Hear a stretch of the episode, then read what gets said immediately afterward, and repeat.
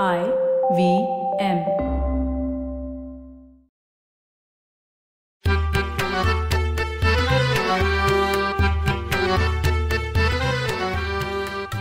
नमस्कार मंडळी मी डॉक्टर राजीव.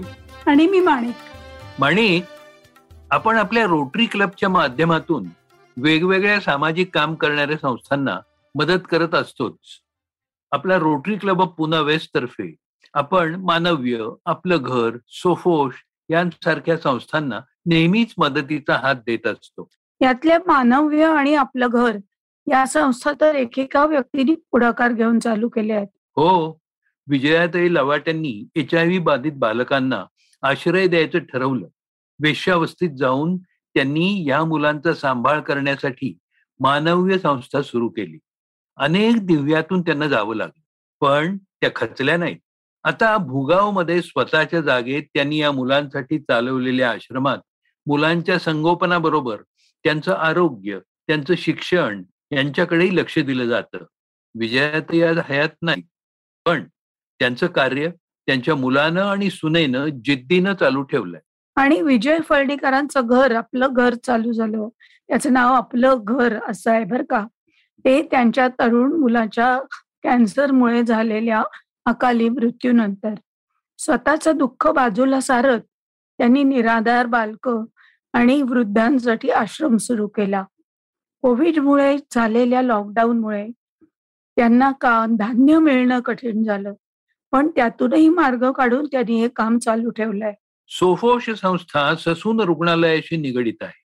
निराधार बालक त्यांचं संगोपन त्यांना योग्य ठिकाणी दत्तक देणं आणि शिवाय अपंग विकलांग दिव्यांग मुलांचा सांभाळ करणं हे काम देखील सोफोश तर्फे केलं जातं. खरंच.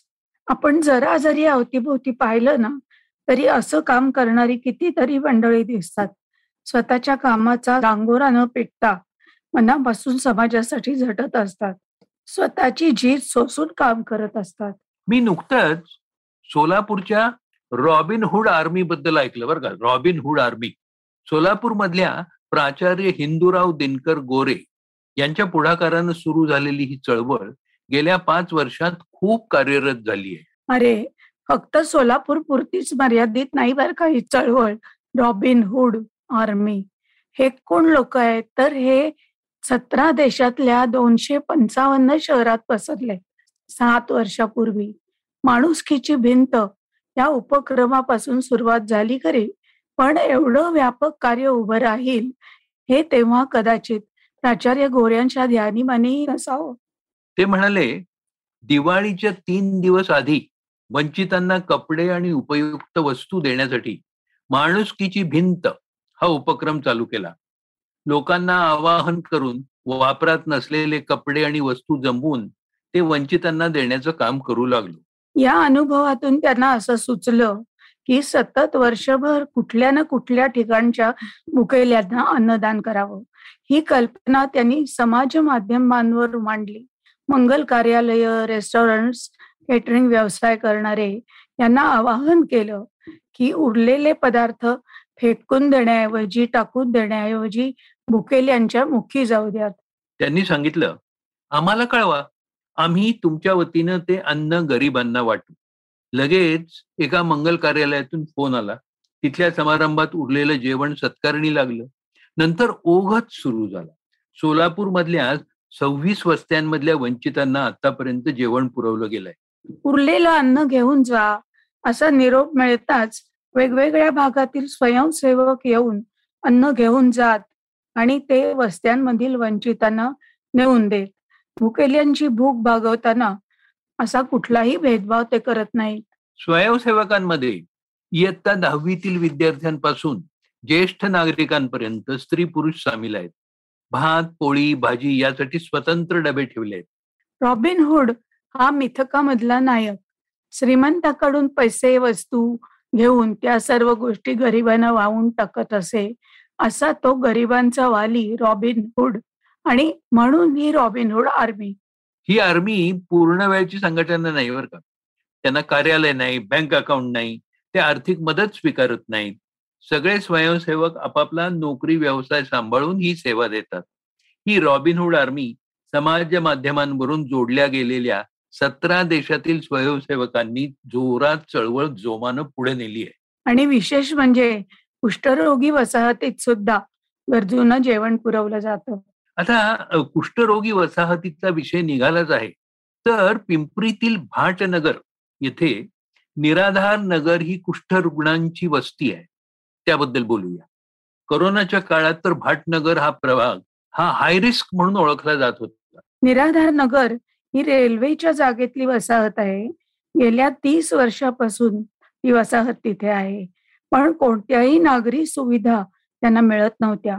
कारण जागा महापालिकेची नाही आणि रेल्वेची आहे या वस्तीत जायला आजही लोक बिचत होता महापालिकेचे कर्मचारी श्री मनोज माछरे आणि त्यांचे कुटुंबीय या लोकांचा आधार बनले आहे या कुष्ठरोग्यांच्या वस्तीत जाऊन त्यांची सेवा हे सेवा करण्याचं कार्य माचरे यांनी सुरू केलेलं. कुष्ठरोगीही आपले बांधव आहेत. ह्या जाणीवेची त्यांनी हे मदत कार्य सुरू ठेवलं आहे त्यांच्या कामाचा वारसा पुढची पिढी देखील चालवित आहे. अक्षय हा त्यांचा मुलगा सिव्हिल इंजिनियर असून देखील वडिलांबरोबर कुष्ठरोगांची सेवा करतोय. या ठिकाणी जवळपास एकशे ऐंशी कुटुंब आहे बापरे! कुष्ठरोग्यांना स्वावलंबी बनवण्यासाठी माचरे यांनी प्रयत्न केले.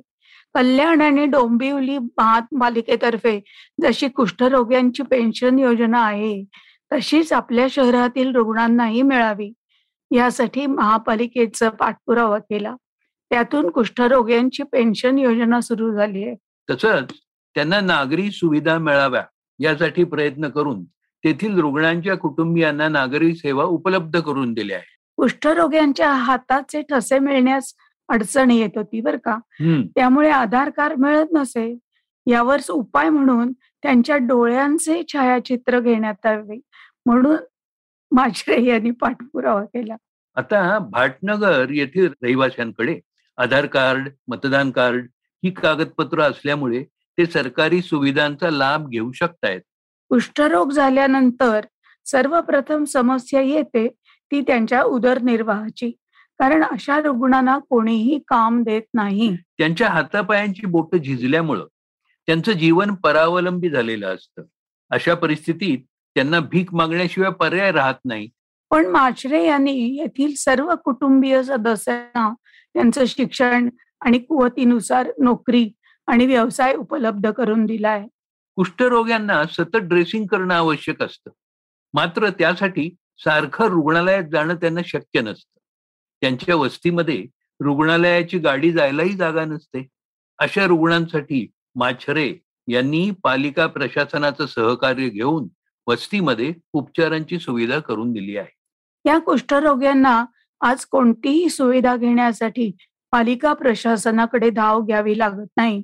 प्रशासन त्यांना जागच्या जागी सुविधा पुरवत आहे हे सर्व शक्य झालं ते मनोज माछरे या एका व्यक्तीमुळे आणि आता त्यांचा मुलगा अक्षय देखील या कामात त्यांना साथ देतोय. मनोज आणि अक्षय मांछरे या पिता पुत्रांना मनापासून धन्यवाद देऊया. आप- आपल्या अवतीभोवती असं समर्पितपणे काम करणारी कितीतरी मंडळी आहेत.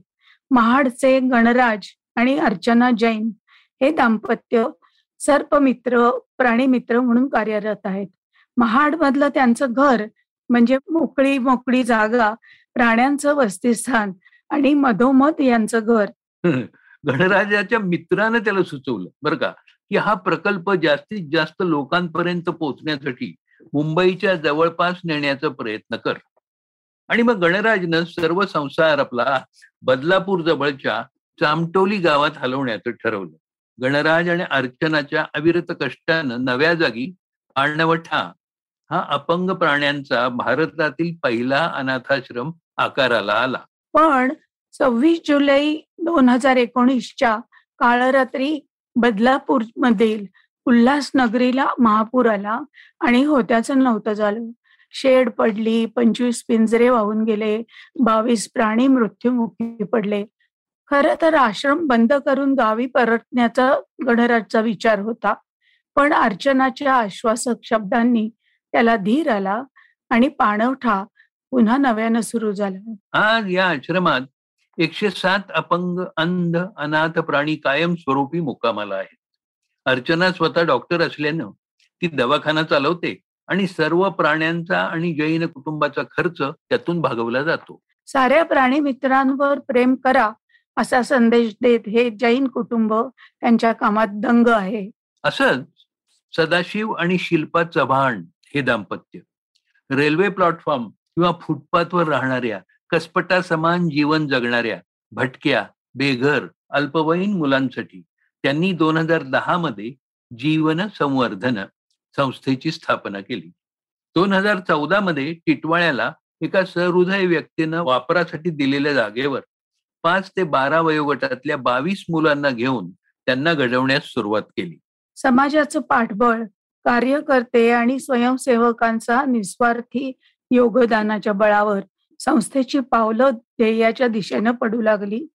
आज जीवन संवर्धनमध्ये टिटवाळा आणि ठाणे अशा दोन्ही ठिकाणी मिळून एकशे सत्तरच्या वर मुलं मुली अगदी नवीन आयुष्य जगत आहेत. प्रेम आणि सन्मान मिळाल्यानं त्यांनाही नवसंजीवनी मिळाली आहे. आपल्या अवतीभोवती असं काम करणारी मंडळी पाहिली की हुरूप येतो आणि त्यांना म्हणावंसं वाटतं तू मागे बढो हम तुम्हारे साथ है. हो की नाही? हो ना. पुन्हा भेटूच मराठी खिडकीतून? मराठी खिडकीतून. तुम्हाला मराठी खिडकीतून हा आमचा पॉडकास्ट आवडला असेल ना तर तुम्ही आम्हाला फेसबुकवर जरूर सांगा. आणि तसंच तुमच्या नातेवाईकांना मित्रमंडळींनाही जरूर ऐकायला सांगा. काय? पुन्हा भेटूया गुरुवारी. मराठी खिडकीतून फक्त आय व्ही एम पॉडकास्ट